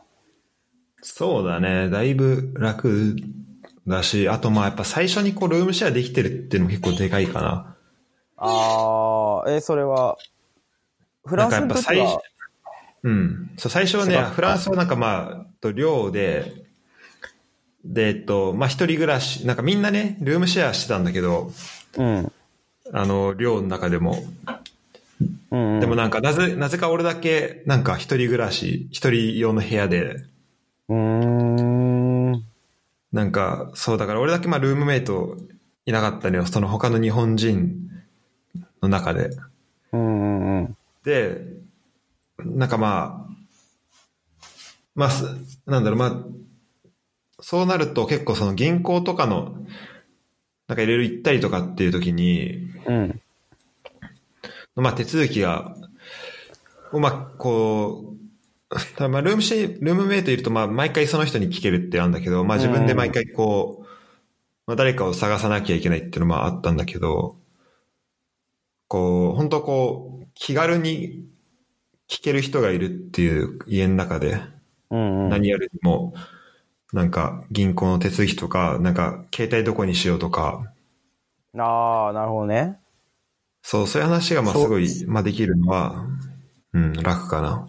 諸手続きがいろいろね、めんどくさそうだもんね、そうそう最そう。でもやっぱね、こう慣れてるとは言っても、てか慣れてきたとは言っても、やっぱなんかめんどく、なんか自分ではどうしても、どうしてもできないものって結構ああって、初。うん。なんかその、なんか携帯、あ、そうなんか今俺、昨日やっと、まあ自分の行きたいジムを見つけて、まあそこに多分通うことにするんだけど、うん。まだすぐ契約できなくて、うん。その契約するにはなんかまず、あのデビットカードが必要で銀行の。うんうんうん。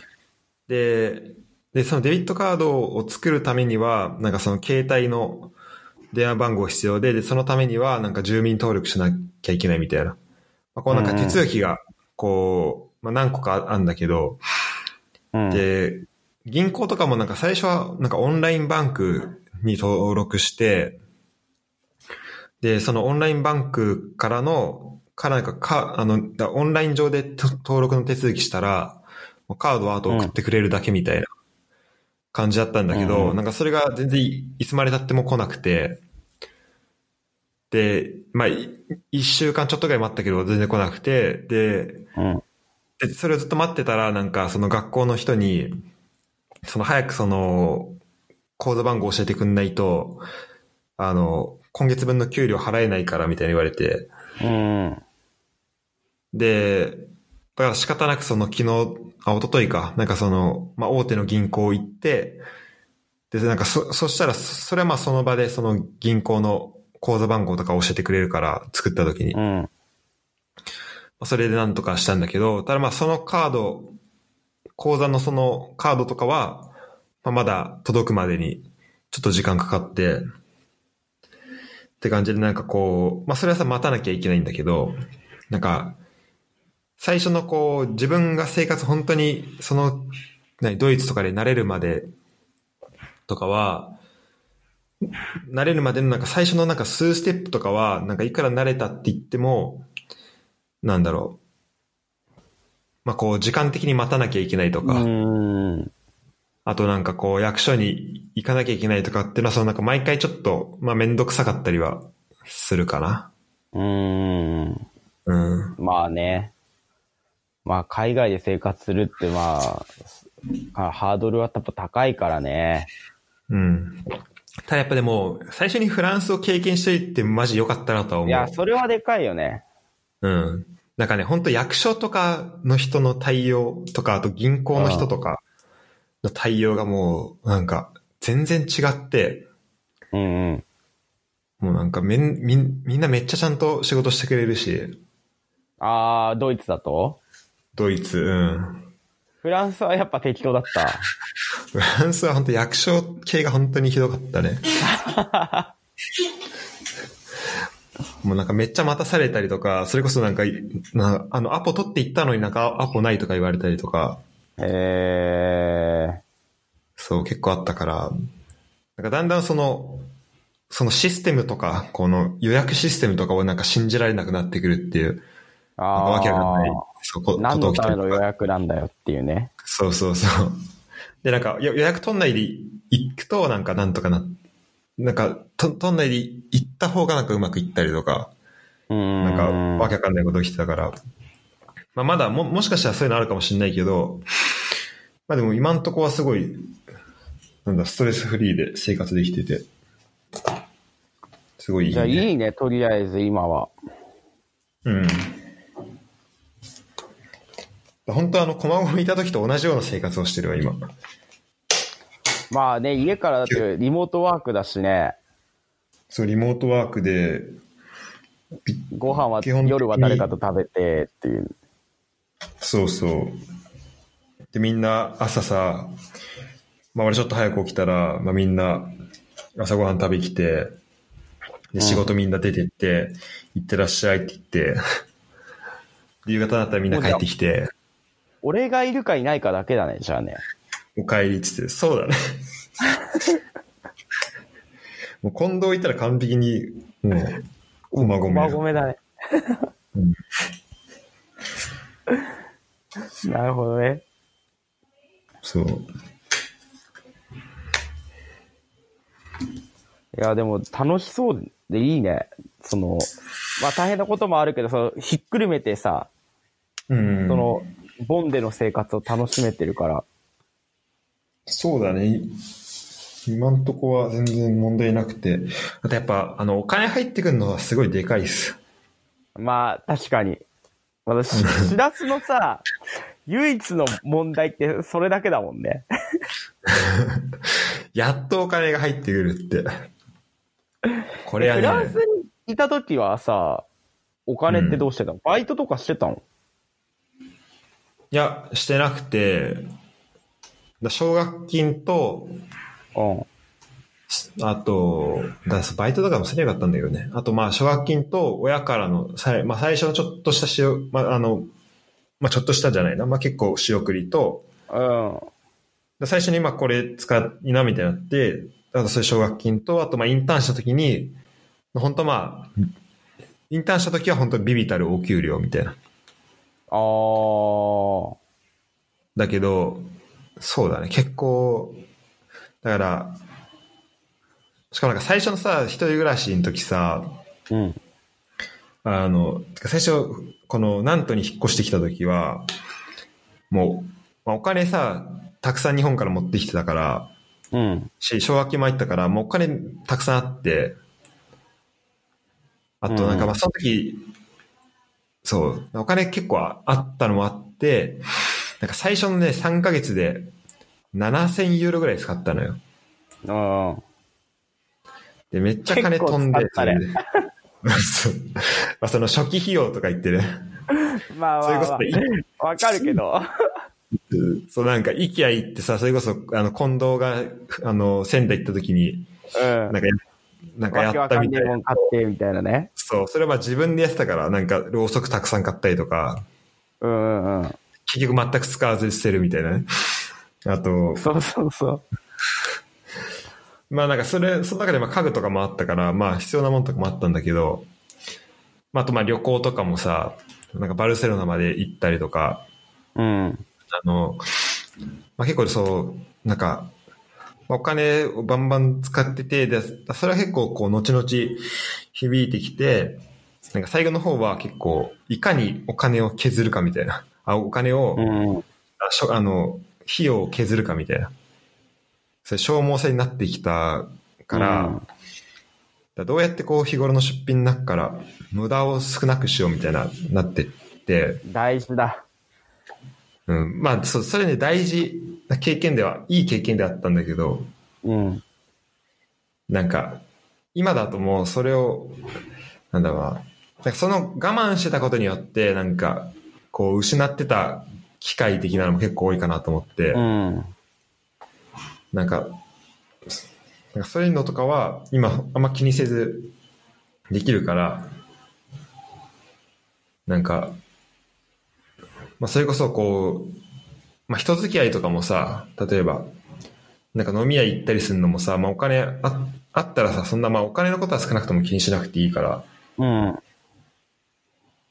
まあそういうのとかもすごいいいし、うんあとなんかアマゾンとかで、あ、てか家の中でなんかこの、なんだろう、この家具とかこのデスク用品あったらもうちょい作業はかどんだけどなとか思っても、なんかフランス行った時だったら、まあそれなしでどうやって工夫して頑張ろうっていうふうにまあなってうん。たんだけど、まあ今だったらまあ、まあそれやる時間もなんか工夫する時間もなかったりするから、じゃあまあ普通にお金使って、まあ買った方がいいなっていうふうになるし。まあ、もしかしたら工夫した方がよよかったのかもしれない。とか、そういうのもいいのかもしれないけど、まあ今はその選択肢、お金を使う選択肢がとりあえず今あるから。まあ、なるほどね。そこはやっぱ一まあ番い違いか。いだね。うん多フラン分ス行ね、った一番違時とう。うん一番違うし、一番重要なとこだわ。そうだと思う。だって、本当それこそ、マジも、持ってるものをどうするかっていう勝負だったから、フランス行った時は。そうだね。だから基本的になんか、もう、なんかその時はなんか、あの、2ウィークのコンタクトとか、コンタクト使ってたんだけど、なんか、コンタクトの洗浄液とかもなんか日本から持ってきたりしてて、なんか今考えたら全然向こうで買えばいいんだけど、うん。そのお金使わずに。なんか結構ね、その無駄が多かったね、こう持ってくもんとかも。うーん。もう今はもう、まあ基本、こっちで、なんか、まあフランスの時はなんか最初にこう、自分が行く環境がどういうものなのかってあんま知らないで行ったから、うん。なんかそのために結構すごい備えていった部分もあるんだけど、もう今はまあなんとかなるショット持ってるし、なんならフランス行った時の環境よりは、まあお金的にも、まあすごい自分はいい、なんか多分、まあいい環境にいることになるなっていうふうに思ってたから、うん。まあ結構まあ必要最低限の服とかを持っていくので、まあ住んでるかな。そうだよね。うん。それこそフランス行った時だったら、うん。うん。なんかジム行くとか、最初の方とか考えらんなかったしね。うん。うん。と、だって、あの、ドイツ、ボンにさ、行く前日にさ、なんか買う、ちょっと、なんか買ってく、みたいなでさ、行ったじゃん、一緒に。うん。無印とか。だね。その時だって全然、全然買わなかったもんね。うん、うんあ、でも俺結構あれ買ったなって感じだったんだけど。あ、そうなの俺が結構いろいろ勧めたじゃん、これ持ってった方がいいよ、みたいな。ああ、はいはいはいはい。いそういうの全然買ってくんなかったからさ。や、あのね、もう、何、スーツケースパンパンだったっていうのもあるから、もうああ のまあ時点確で。かに。パンパンだったね。そう、パンパンあったでしょ。だってもうあれでもね、パンパもうめンだったっちゃ減らしたから。だからこっちに買わなきゃいけないなっていうのも、まあ、いくつかあるんだけど。うん。うん。そう、だから、そう、あの、コロコロとかでしょ。 そうそう、コロコロとか枕とか。うん。枕なんてこっちで買えばいいから、マ ジで。マジでスペース取るからさ、 そう。とあ思となっんだっけて、何勧めたんだかいろいろ勧めたよね。うんいろいろ進めてもらった。いやー、でもちょっと日本も、うんなんだろう、楽しかったけどな。この間日本帰る夢見たもん。マジ。昨日かな、うん。次なんさか日、帰っ、うん。うん、あ、いいよ。次帰ってくる予定みたいなのは、あんのうんだから、春まぐらいに一回帰ってきたいなと思ってんだけど、なんか結婚式とかで。うん。うんうんうんうん。まあ、だからあと3ヶ月、半年ぐらいかな。そう、だから夢の中でさ、今回ちょっと日本から持ってき損ねたもんがあるから、うん。なんかそれをこう、あ、よよっしゃ、日本帰ったら、何、これもこれも、なんかシャンプーとか、日本のシャンプーとかも、なんか今回はもうスーツケースからって言って、またパンパンにして帰れるわと思ったんだけど。夢だったわ。確でももうそんなにないでしょ、持ってくもんって。そうだね。あんまないかな。む向こうで買えるしね。うん。そうだね。今はもう、どっちかというともう、この家の環境をどうやって、今、もうホームオフィスだからさ、うん。環境どうやって良くしようかなと思って、なんか、それを、それに結構今お金を使おうかなっていう感じかああ、なるほどね。な。うん。なんか、YouTube をさ、今、プレミアムアカウントにしたのね、この間。ああ、あの、広告が消えるやつ。そう、広告消えたり、あとなんかオフラインで聞けるようになったりとかで、あ今、あ、へえ。今の携帯のプランがさあの3ギガなのよ。うんうん。 3ギガ2000円みたいなやつだから、うん。外で YouTube とか聞くとすぐ終わっちゃうから、だかそうだね。らそういうのもあって、こう、外で、なんか、もうダウンロードして持っていけるとか、あと、携帯オフにしてても、画面オフにしてても聞けるから、その、あプレミアあ、ムなるほど。なんかそれにしたんだけど、そしたらなんか、その、Google のなんかスマートスピーカーみたいなのが、うん。なんか無料でもらえるみたいなのが来てへ、え。で、なんかそれが今度届くらしいんだけど、でそれを機にちょっと、この部屋の中とかね、今、ちょっと、こう、蛍光、なんで電気とかも全部そのスマートスピーカーと紐付けてうんうんうん。やろうかなと思ってて、なんか今ベッドがあるんだけど、その、なんか電気のスイッチがちょっと遠いから、だから寝るときにいちいちベッドから降りて、うん。で、こう電気を消して、で、そこからちょっとまた歩いてベッドまで戻るみたいなのをしなきゃいけないから、だかうん。らその辺とかもちょっと、なんだろう、ちょっとスマートオフィス化をね、進めていこうかなっていなるう、ほどね。うん、感じ。いいね。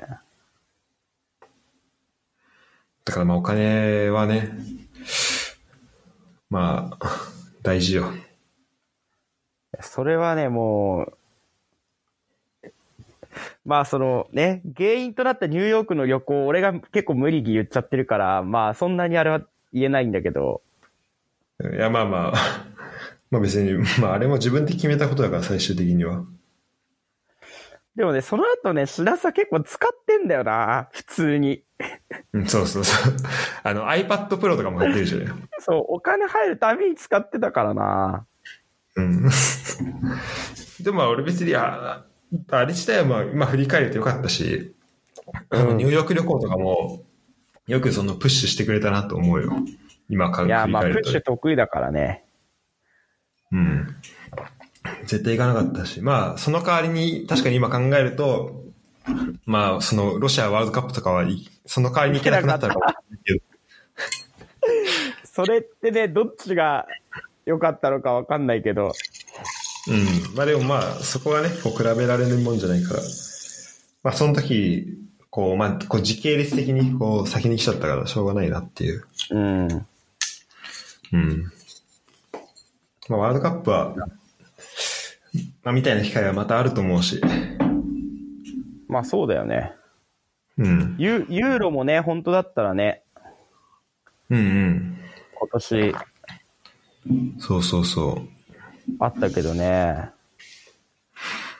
ユーロってどこだったんだっけあれ、開催地。えー、っと、どこだったんだっけどっかの共同開催だっけな。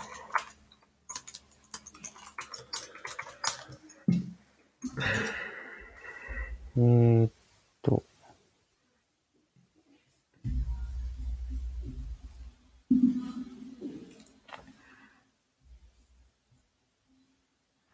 あ、各グループごとに開催地が違うね。あ、そうなんだ。うん。マジあ本当だ。分散開こ催れ。あ、これあれか。その、コロナの影響でってことか。そうなのかなうん。多分。で、多分ね、もともと、あ、トルコとかかなうん、なった気がするわ。準決勝と決勝はウェンブリーだったんだ、予定では。あ、そうなんだ。うん。えー、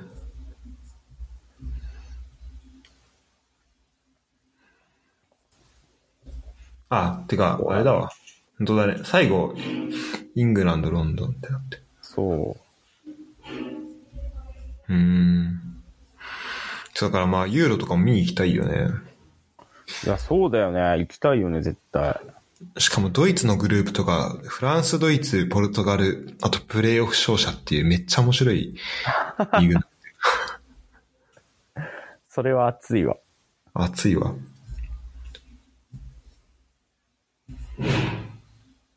えー、しかも、グループ、そのグループあれだわ、ミュンヘンで試合やるから、ちょチケット取りたいな、こうれん。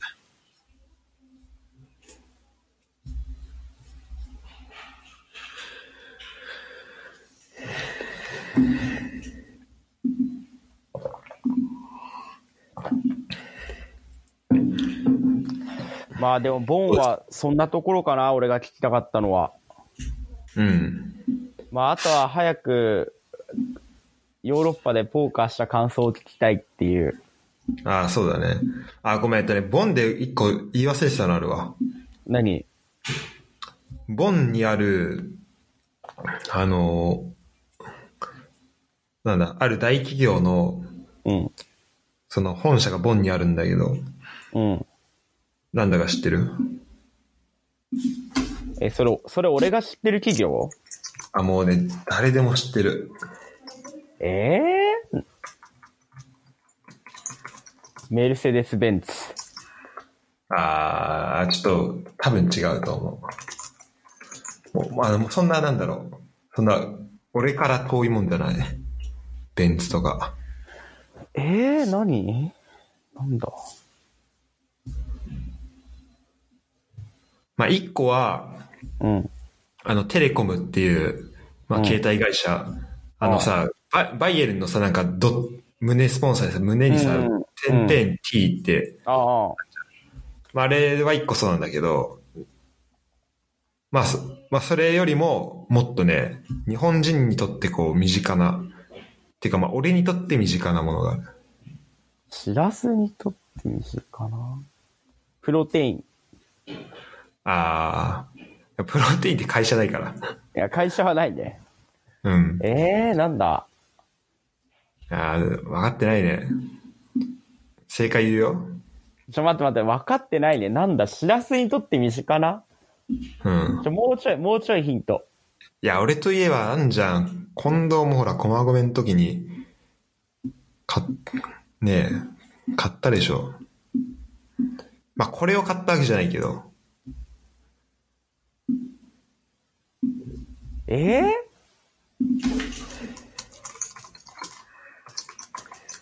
なんだしらすといえば、しらすが買っ買っいたやもの俺が好きなものよ。俺が好きなもの。え関連付けられないな。なんだろえー、わかんないか。う。え、わかんない。何ハリボーだよ。あうの、んグミのね、うん、グミだよ、グミ。ハリボーって何ドイツのボンなの本社。ボンだよ、本社。もう、わかってないハな。リボー か。行く直前まで食ってたじゃん。そうだよ。飛行機乗る。そうだよ。あれで、ボンはね、その、ハリボーショップがあるからね、もえー、そうなんだ。もう毎日行って、毎日違うやつ買えるじゃん。う。お店の中、ハリボーしかない。ちょっと俺、えこあー、俺ちょっと怖すぎて、う行っん。てないけど、まだ。め、まためちゃくちゃ買っちゃうからでしょ。めちゃくちゃ買いそうだから。え、しら、それは何行く前から知ってたのその、ハリボーの本社があるっていうのは。いや、本社があんのは行ってから知ったわ。なんかハリボーショップがあんのは見たけど、うん。何それじゃあちょっと、おすすめのハリボー行った時に教えてもらおう。あの、タイヤみたいなやつ。ああ。おすすめだよ、黒い。あれ美味しいのうん、美味しい。いや、しらすハリボー大好きだからな。すごい、ハリボーはほら、世界で初めてグミを開発した会社であり、今もなお世界一の販売、発売数、あ、そうなんだ。売り上げを誇る世界最大のグミの製造会社。早く潰した方がいいな、これ。えー、そうなんだ。ピュレ組じゃないんだ。そう、ピュピュレグミじゃないらしい、作ったのは。ちょっと、はこれあれだわ。訴えた方がいいわ、この作った人。あしかも、じゃあハリボーの名前の由来は、ちょっとこれなんか、あの、グウィキペディアごっこみたいになっちゃうけど、とハンス・リーゲルっていう人が作ったらしいんだけど、うん。ハンス・リーゲルのハー・リーね。うん。じゃあ、ボーは何だと思ボン。うそう、ボンなのよ。あ、そうなんだ。そう。ハリボーのボーはボンらしい。ハリボンだったんだ、じゃあ、本当は。ハリボ、ハリボンなのよ。何それ。めっちゃおもろいじゃん。ね、びっくりした。今知った。で、もともとは子供えの、もともとキャンディーはあったんだけど、ーうん。この子供の咀嚼力を高めるものっていう、そのキャンディーとして、だグミを作ったんだって。えー。もともとは結構この健康用。だ確かにハリボー結構この噛み応えがあるからね。なるほど。うん。そうなんだ。うん。ほんとこう、良くないよね、ハリボーって。まあだってずっと食ってられるもんね。うん。まあ俺はそんな食わないけど、ハリボーは。ちょっと本当に行かないよ。この間でも買ったんだけど、ハリボー。うん。ちょっともうすぐ捨てた。もなんでよ。うこう、怖くて。これ一生食いそうだなと思って。えー、ハリボーってそうなんだ。うん。それは多分、誰も知らないんじゃない日本人。誰も知らないよね。俺も今。え ちょっとこれ、だボンってなんだろうって言われたら、多分ハリボーのボだよって言ったらもう、一瞬でみんなこう、分かってくれると思う。ーそんな一瞬でわかるから。 あ、ハリボーのベートーベンボの冷凍麺より前に来るから、それ。いや、ハリボーでしょ。ハリボーの方が多分知名度高いよ、ベートーベンより。嘘だろ。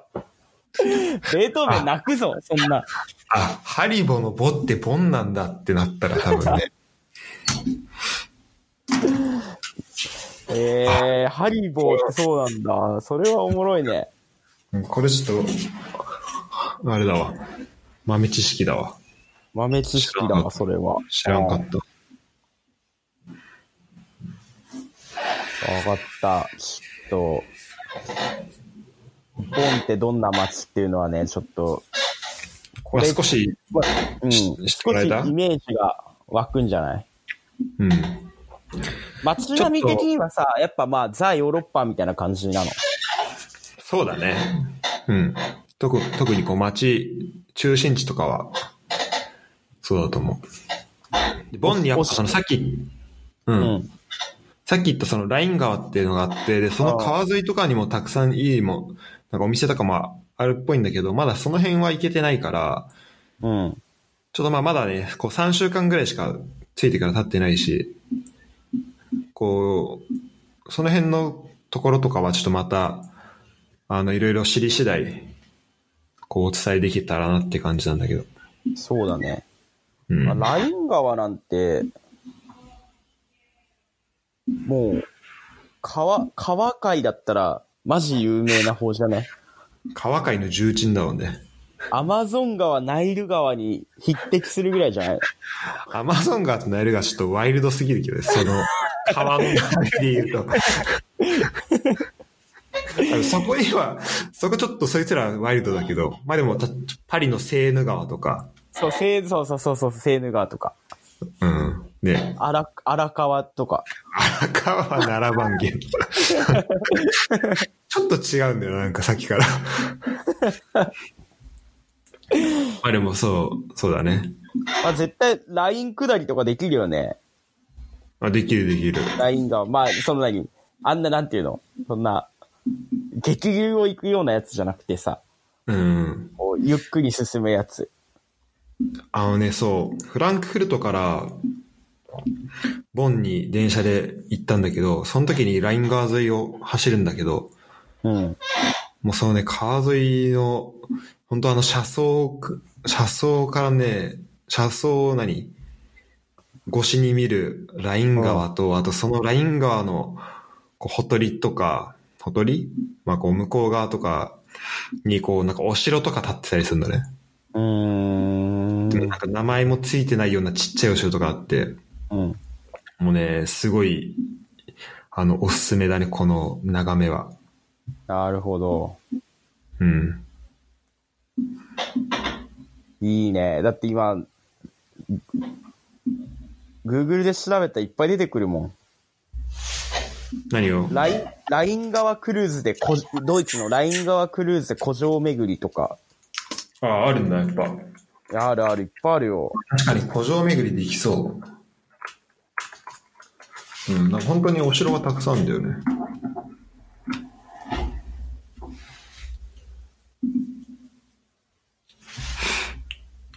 まあだから、こういう観光とかもできるかな。そうだよね。うん。そう。じゃあもうぜひこれからボンに行くと、行く予定がある人は、こんな感じのイメージを持って行ってもらって。はい。またちょっとこう、なんだろう、もっと具体的なイメージが、てかもっとちゃんとガイドできるようになったら、そまうただ紹ね介。させてください。まあ今なかなかね、その、このご時世なかなかいろんなところに出歩いてっていうのが、うん。っていうのもあるし、まあ、落ち着いたらまた、そうだね。ちょっとこの2週間ぐらいは結構その、生活を落ち着かせる方にこう、うん。での移動ばっかだったから、あんまこう観光とかをするっていうのあんまできてなかったから、うんちょっとそういう意味だと、まあ、またこれから、まあ、やっとね、落ち着きそうだから、生活も。ちそょうっと。だね。いや、うんなかなかね、ドイツ行って、ボン行こうってなんないからさ、多分。うん。そうだね。うん。ちょっとじゃあ次回はもうちょっとこの魅力を伝えられるように、そうだね。ももう少しボン。の魅力を、こう、隠れた魅力みたいなのそうだね。を教えてください、今度は。はい。それまでにちょっといろいろ、あ、そ、あの、歩き回って遊んでおきます。そうだね。うんお願いします、じゃあ。はい。じゃあ今日はこんなもんかな。はい。ありがとうございました。はい。